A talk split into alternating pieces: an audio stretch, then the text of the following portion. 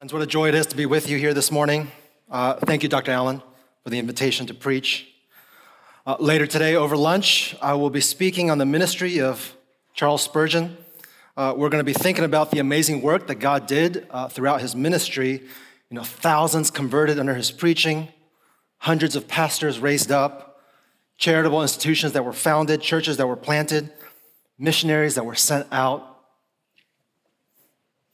And yet, as wonderful as those stories are, you know, that sure seemed like a long time ago. Here we are in this post COVID world, and we're facing all kinds of unique challenges, aren't we?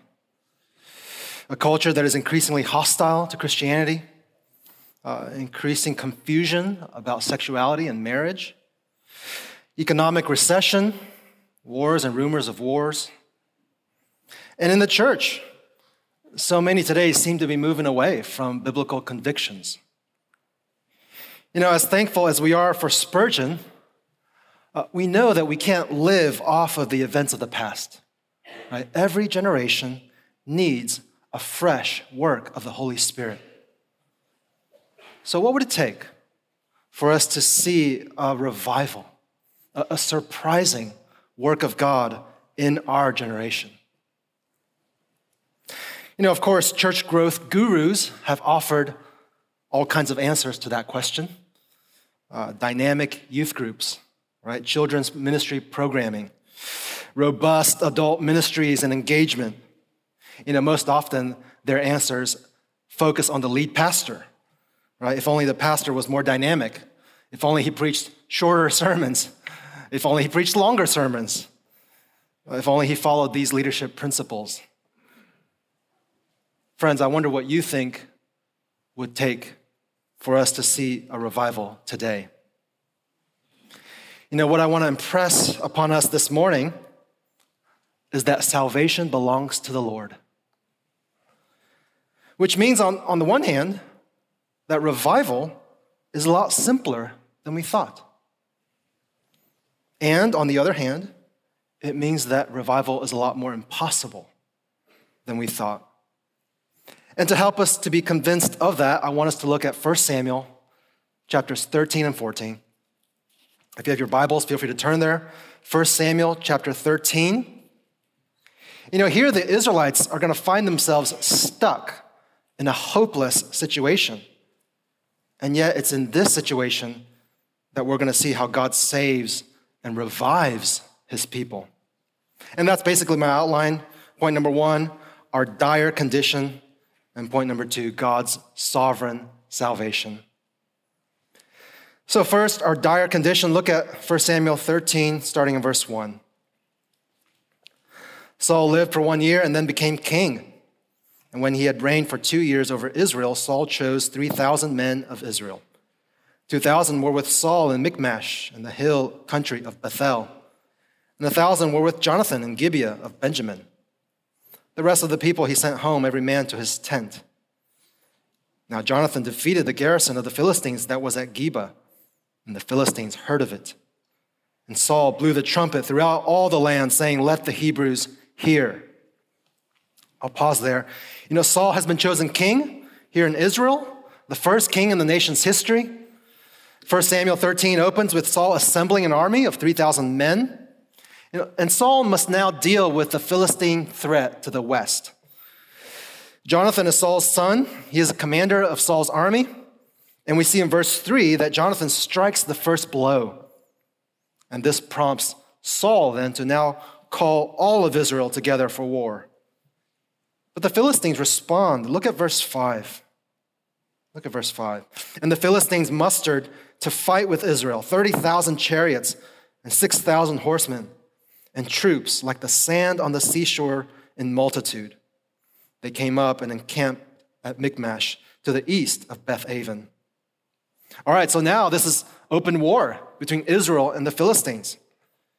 And we see here clearly the Philistines have uh, the numerical advantage, uh, and they also have the technological superiority. Uh, in other words, Israel is in trouble. And in, in, verses 17 to 18, we see that the Philistines are not marching out in open war against Israel, Uh, rather, they're setting up their forces in garrisons at Michmash, and from there, they are sending out raiders to the north and south and east to raid the Israelite villages and farms to cut off Saul's supplies and to discourage the Israelites. You know, basically, this is a war of attrition. The Philistines are going to grind down Israel until Saul has no choice but to surrender. Uh, look, look down at verse 19 of chapter 13. Now there was no blacksmith to be found throughout all the land of Israel, for the Philistines said, Lest the Hebrews make themselves swords or spears. But every one of the Israelites went down to the Philistines to sharpen his plowshare, his mattock, his axe, or his sickle. Look at verse 22. So on the day of the battle, there was neither sword nor spear found in the hand of any of the people with Saul and Jonathan. But Saul and Jonathan, his son, had them.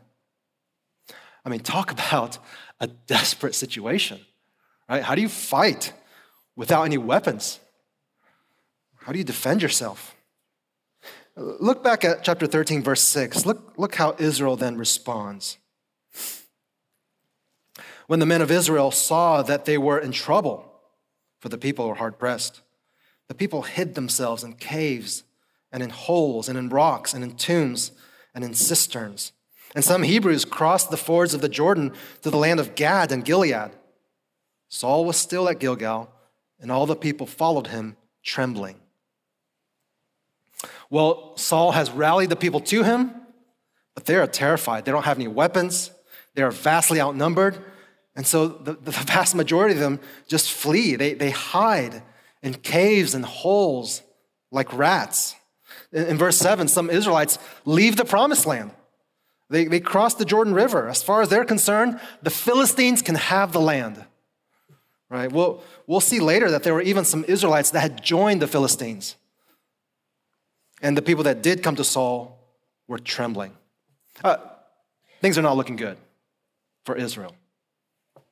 Now, back in chapter 7, God had defeated the Philistines under Samuel the prophet. And now Samuel has commanded Saul not to do anything until he comes, until Samuel comes and offers a sacrifice. God would authorize a war through his prophet, Samuel. But look at verse 8. See what happens there. Saul waited seven days, the time appointed by Samuel, but Samuel did not come to Gilgal, and the people were scattering from him. So Saul said, Bring the burnt offering here to me and the peace offerings. And he offered the burnt offering. And as soon as he had finished offering the burnt offering, behold, Samuel came. You know, have you ever heard of the term the tyranny of the urgent? Right, that, that, that's what Saul is feeling at this point. He, Samuel is delayed, the forces with him are scattering, the Philistines are assembling. Saul just feels like, I can't wait any longer. I got to do something. I need to authorize this war against the Philistines. I need to show the people that we have God's favor behind us. And so Saul takes charge. He, he refuses to wait for Samuel. He offers the sacrifice himself. And as God would have it, just as he's wrapping up, Samuel comes. And in verses 11 to 12, rather than confessing his wrong, Saul blames everybody else. Uh, he, he sounds like Adam in Genesis 3, really. Uh, he, he blames Samuel for being late. He blames the Philistines. He blames the people. I mean, this is the kind of king that Saul is. He, he will do whatever it takes, even it goes against God, in order to win. As dire as Israel's situation is, he will not turn to God. No, he will take matters into his own hands. And what will God do with such a king? Look at verse 13. Samuel said to Saul, You have done foolishly. You have not kept the command of the Lord your God with which he commanded you. For then the Lord would have established your kingdom over Israel forever. But now your kingdom shall not continue. The Lord has sought out a man after his own heart, and the Lord has commanded him to be prince over his people, because you have not kept what the Lord commanded you. Well, as much as Saul is trying to secure his own kingdom, he is rejected by God. His kingdom will not endure. And so the chapter ends with an unfaithful king, a depleted army, an unbeatable enemy, and the people scattered, trembling, and hiding. This is the desperate condition of Israel. You know, friends, I wonder have you ever been brought to a place where you felt utterly helpless? Feeling where you felt desperate, right? And, and, I wonder, perhaps many, some of you, maybe some of you are feeling that way this morning, right? You're encountering health issues that doctors just don't seem to be able to treat. Uh, that, that sin and temptation that you find yourself struggling with and, and giving into time and time again. Or, or maybe graduation is approaching and you have no idea what's next.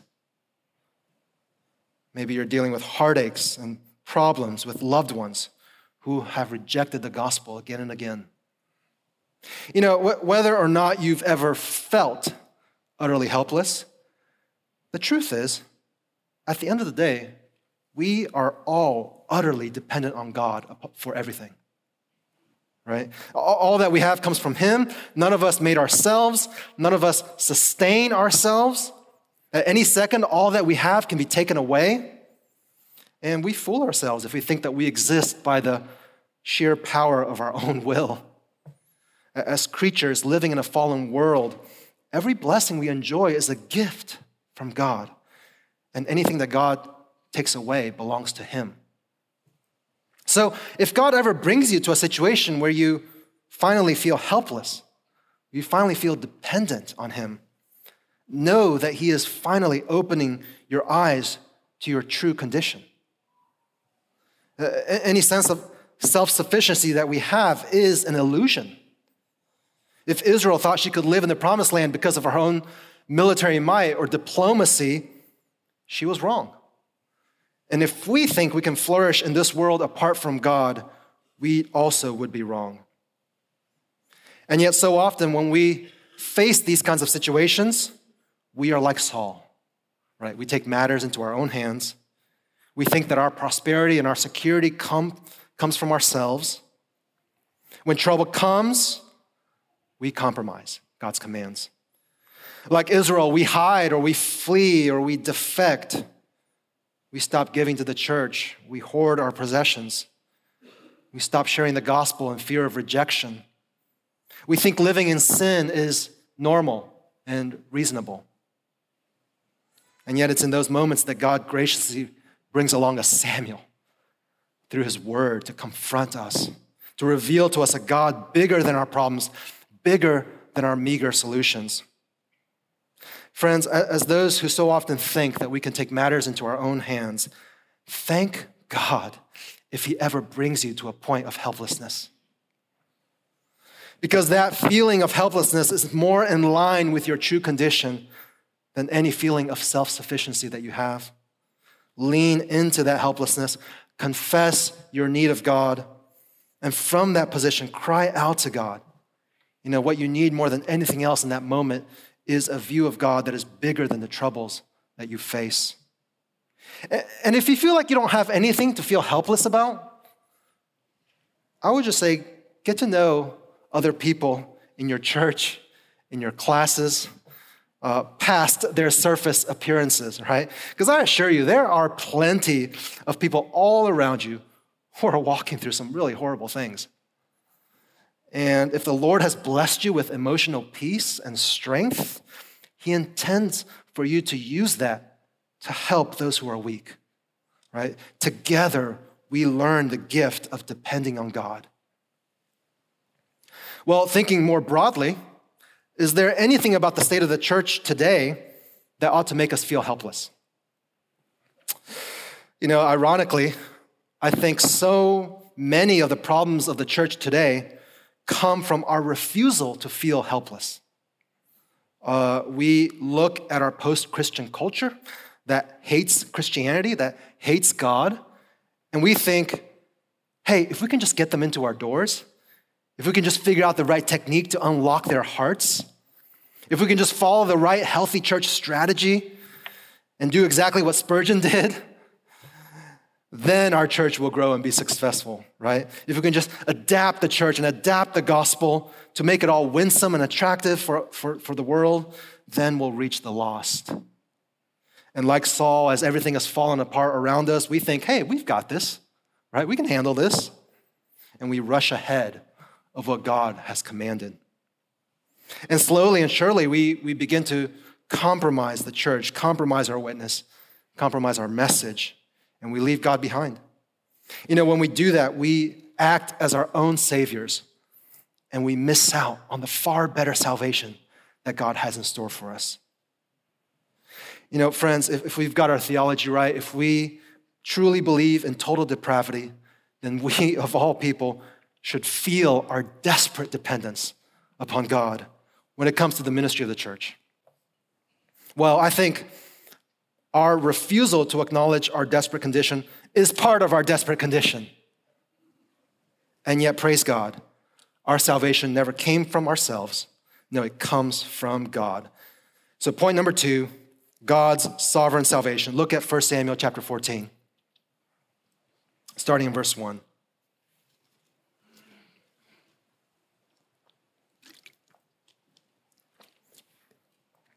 One day, Jonathan, the son of Saul, said to the young man who carried his armor, Come, let us go over to the Philistine garrison on the other side. But he did not tell his father. Saul was staying in the outskirts of Gibeah in the pomegranate cave at Migron.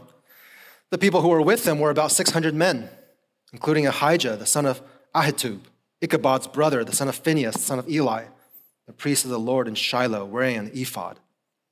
And the people did not know that Jonathan had gone. You know, here Saul is with his depleted forces of 600 men. You know, it's interesting. Saul here brings along in verse 3 uh, Ahijah as a replacement for Samuel. You know, again, what a picture of Saul's pragmatism. You know, Samuel has left, but rather than repenting, Saul just finds a replacement. And it's so interesting how the narrator goes out of his way to connect Ahijah to Ichabod. The glory has departed without glory, right? Well, well, Saul is sitting around. Jonathan is tired of waiting. Look at verse 6. Jonathan said to the young man who carried his armor, Come, let us go over to the garrison of these uncircumcised.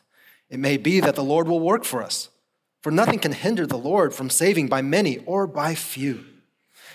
And his armor bearer said to him, do all that is in your heart. Do as you wish. Behold, I am with you, heart and soul. Then Jonathan said, Behold, we will cross over to the men, and we will show ourselves to them. If they say to us, Wait until we come to you, then we will stand still in our place, and we will not go up to them. But if they say, Come up to us, then we will go up, for the Lord has given them into our hand, and this shall be the sign to us. So both of them showed themselves to the garrison of the Philistines. And the Philistines said, Look, the Hebrews are coming out of the holes where they have hidden themselves. And the men of the garrison hailed Jonathan and his armor bearer and said, Come up to us, and we will show you a thing. And Jonathan said to his armor bearer, Come up after me, for the Lord has given them into the hand of Israel. Then Jonathan climbed up on his hands and feet, and his armor bearer after him. And they fell before Jonathan and his armor bearer, killed them after him. And that first strike with Jonathan and his armor bearer made killed about 20 men within, as it were, half a furrow's length in an acre of land. And there was a panic in the camp, in the field, and among all the people. The garrison and even the raiders trembled, and the earth quaked, and it became a very great panic. Man, Jonathan has got to be one of my favorite characters in the Bible. I mean, here is a true kingly character. Uh, here's one who had a simple and unshakable trust in God. Now, he refers to the Philistines as the uncircumcised. Jonathan understood who Israel was, right? They were God's covenant people. They had received the sign of circumcision, the sign that they belonged to God. And notice here that Jonathan doesn't presume on God's help, right? Verse 6 it may be that the Lord will work for us. You know, in other words, God doesn't have to do anything for Israel. They certainly don't deserve it. And yet, clearly, Jonathan has not lost hope. Despite how dire their situation was, Jonathan knows that God can do anything. For nothing can hinder the Lord by saving by many or by few, Jonathan says. It actually makes no difference how dire the situation is. Nothing can hinder God's saving power. Well, Jonathan and his armor bearer go over. Jonathan, in effect, prays for a sign. And the test is if they say, Come up to us, this is a sign that God is calling them to be aggressive, to charge into battle. And that's exactly what happens. The Philistines call Jonathan over, Jonathan goes, and God does the rest. Right? Jonathan strikes down 20 in a short space, and then God brings about a panic among the rest of the Philistines. This earthquake comes, a sign of God's judgment upon the Philistines. Well, when we turn to the rest of the chapter, we see in verses 16 and 20 that Saul sees what's going on. He asks Ahijah now to authorize the war. And even before Ahijah's finished, he releases his soldiers to join in the battle. Apparently, Saul did not want to miss a chance to get some credit for this victory. But here's my favorite part verse 21. Look at verse 21. Now, the Hebrews who had been with the Philistines before that time and who had gone up with them into the camp, even they also turned to be with the Israelites who were with Saul and Jonathan. Likewise, when all the men of Israel who had hidden themselves in the hill country of Ephraim heard that the Philistines were fleeing, they too followed hard after them in the battle. In other words, this is a revival of the people of God. This is not merely about Jonathan's courage. No, this is about all of Israel, including those who had defected, including those who were hiding in caves and holes. All of Israel coming out and joining in the fight. In other words, God is saving Israel not only from the Philistines, but also from their own fearful, defecting hearts. And so we have this conclusion in verse 23 So the Lord saved Israel that day. Friends, I love the contrast between chapters 13 and 14, right? Israel, in her most dire situation, I mean, next to their slavery in Egypt, I can't think of a worse situation. And yet, even so, God is not hindered one bit by many or by few. Salvation belongs to the Lord. You know, even as we must come to see that we are utterly helpless and that our condition is desperate, at the same time, we must be those who believe that God is not one bit hindered by our condition, but He is able to save. Whatever we lack, God can provide. God's salvation always comes unilaterally powerfully because of his sovereign grace alone. And we should not be surprised by this because this is exactly God how God has saved sinners like us in the gospel, right? Uh, at one point, we were dead in our sins. We were headed for wrath. And yet God in his mercy sent his son, his faithful son, Jesus Christ, into this world, not just to give us a helping hand, not just to sort of encourage us and help us along. No, Jesus came to save. He fulfilled all the obedience that we lack. He bore all the judgment that we deserve.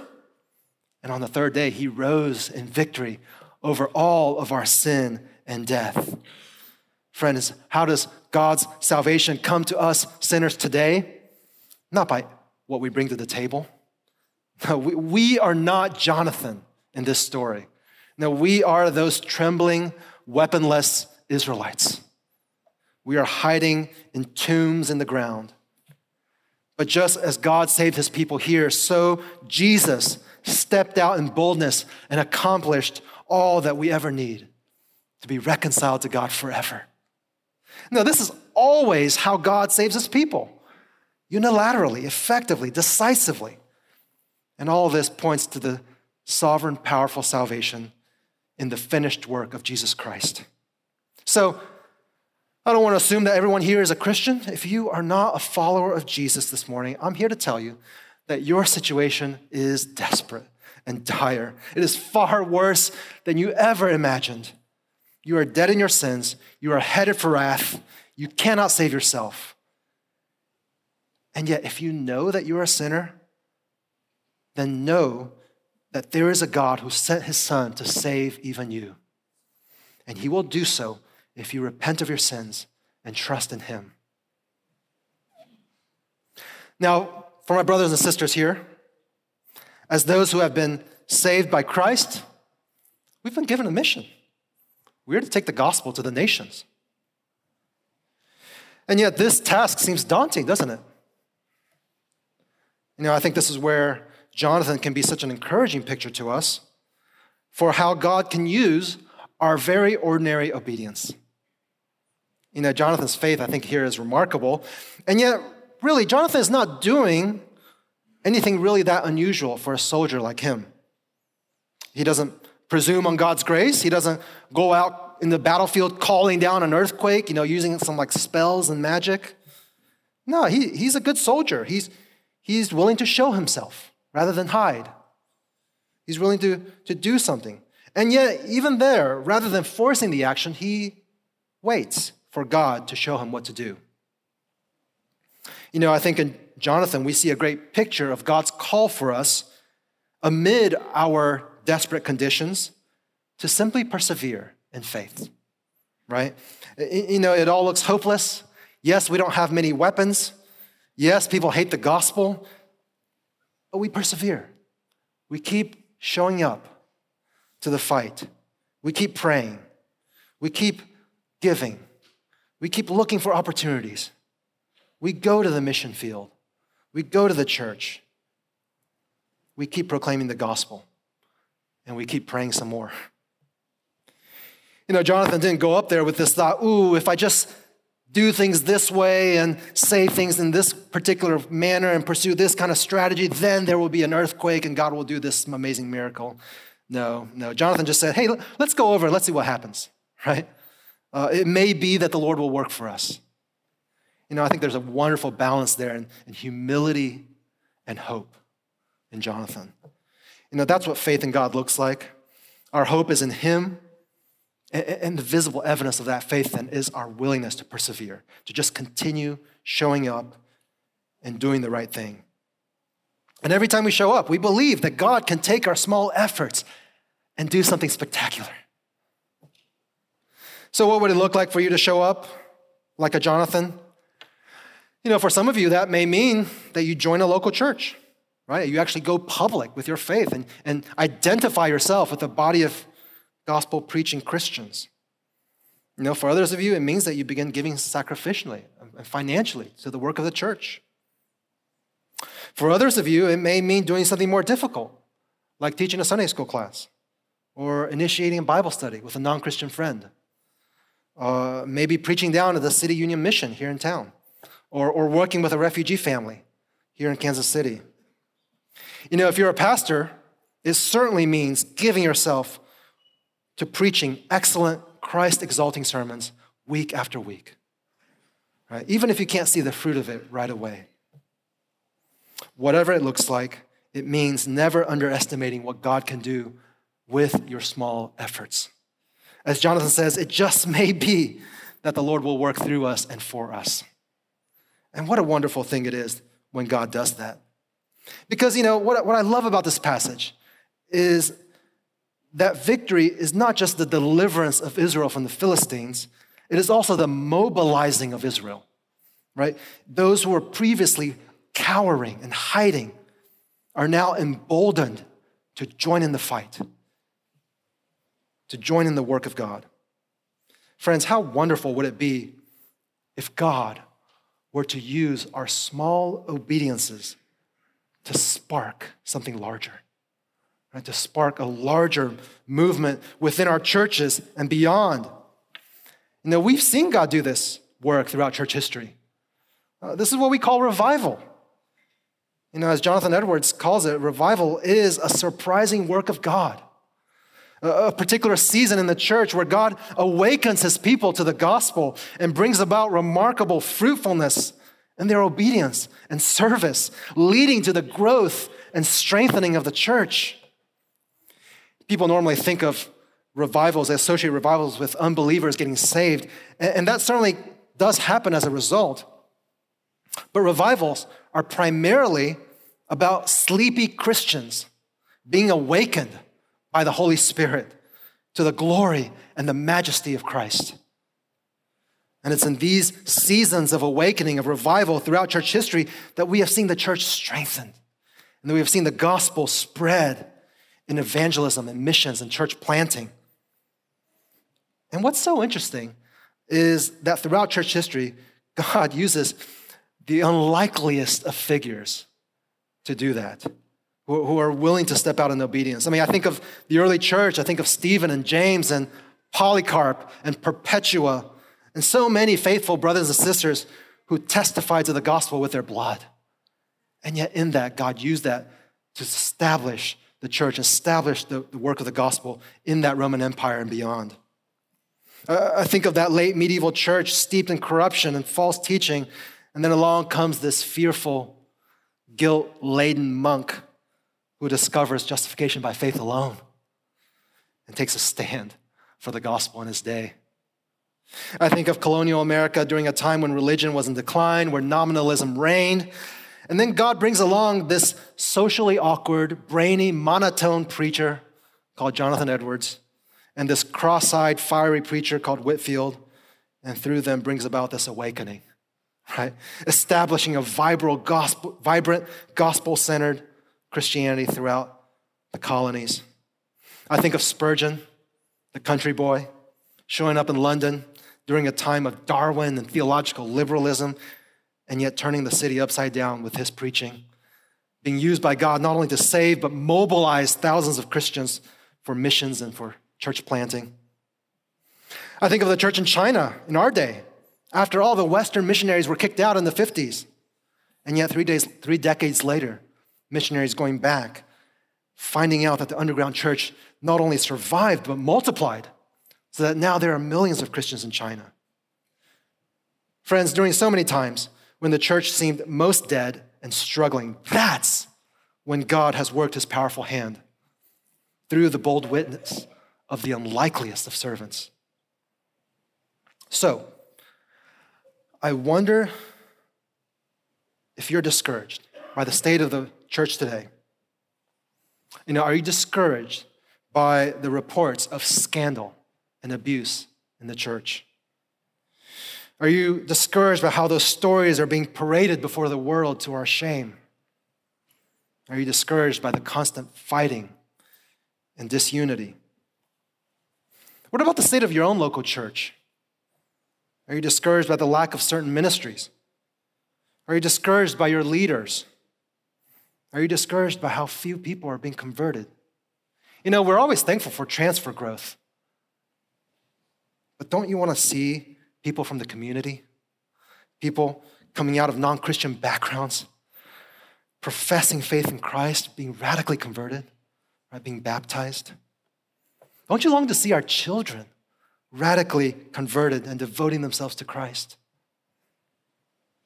And even more than all these things, are you discouraged by the state of your own heart? By your own spiritual dullness? By how easily you give in to sin? By how dry and lifeless God's word can seem to you? By how ritualistic your worship can seem Sunday after Sunday? You know, friends, there's only one answer to all these things.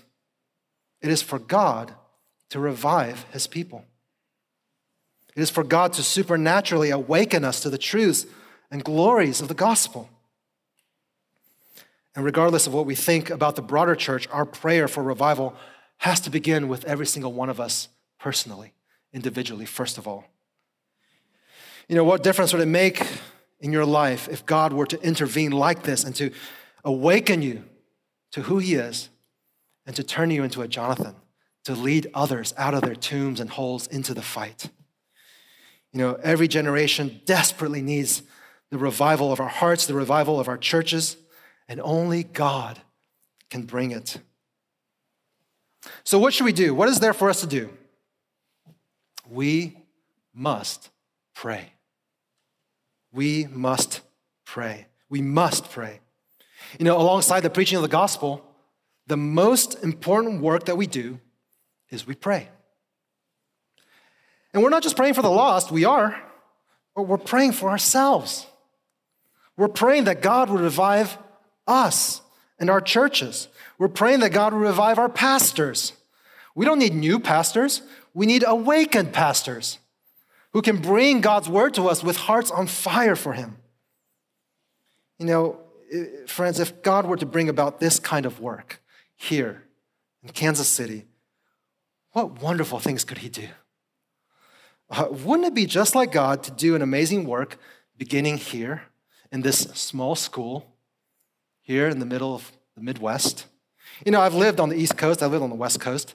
You know what they call this region? They call us the flyover states, right? There's nothing to see here. You just fly over these areas to the other parts of the world. That's apparently that's all we're good for. And yet, what, God, what could God do through students, through pastors, through churches from the Midwest to promote health, to promote vibrancy and missions throughout the SBC, throughout the world? Nothing can hinder the Lord by saving by many or by few.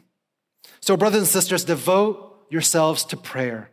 Pray that the Spirit would work powerfully by His word, that revival would begin here, even with you, and that it would spread throughout your church and beyond. You know, especially make it a point to attend your regular church prayer meetings. If your church has regular congregational church prayer meetings, show up to those and pray with a sense of desperation. If your church doesn't have a regular congregational prayer meeting, then gently and graciously go to your pastor and say, hey, what do you think? Should we start meeting together for prayer? Uh, I assure you, Uh, you know, your pastor's preaching may be good, but it's not that good, right? He needs the prayers of his people behind him. And when you come to pray, come with the realization that this isn't just any regular old prayer meeting. No, this is at the heart of what we do as Christians. We come together to pray because we believe that we are not sufficient for this work. God alone can save, God alone can revive. We come with urgency, with desperation, and we ask, knowing that God hears our prayers. Spurgeon says this The prayer meeting is not a farce, it is no waste of time, it is no mere pious amusement. Some in these times think so, but such shall be lightly esteemed. Surely they know not the omnipotence that lies in the pleas of God's people. The Lord has taken the keys of his royal treasury and put them into the hand of faith. He has taken his sword from the scabbard and given it into the hand of the man mighty in prayer. He seems at times to have placed his sovereign scepter in the hand of prayer. Well, 200 years later, we do not have a Spurgeon in our midst. But God does not need a Spurgeon. God is not limited by much or by few. No, He has us to work with. And so we continue to pray. We continue to be faithful. We continue showing up, putting ourselves out there. And we have the confident joy of watching God work in small and wonderful ways. And if He wills, even in surprising ways. May it be so for His glory and for our joy. Let's pray together.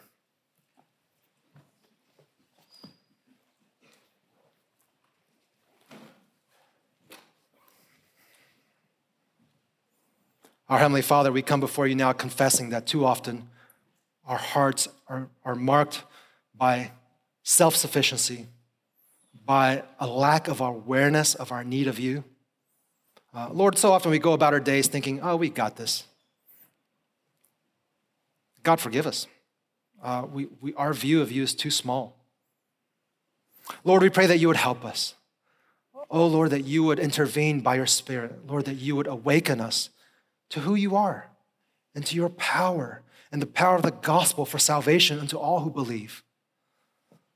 Oh, Lord, make us faithful. Lord, out of that confidence that we would show up in our churches, that we show up in our communities, that we would boldly proclaim the truth of Jesus Christ.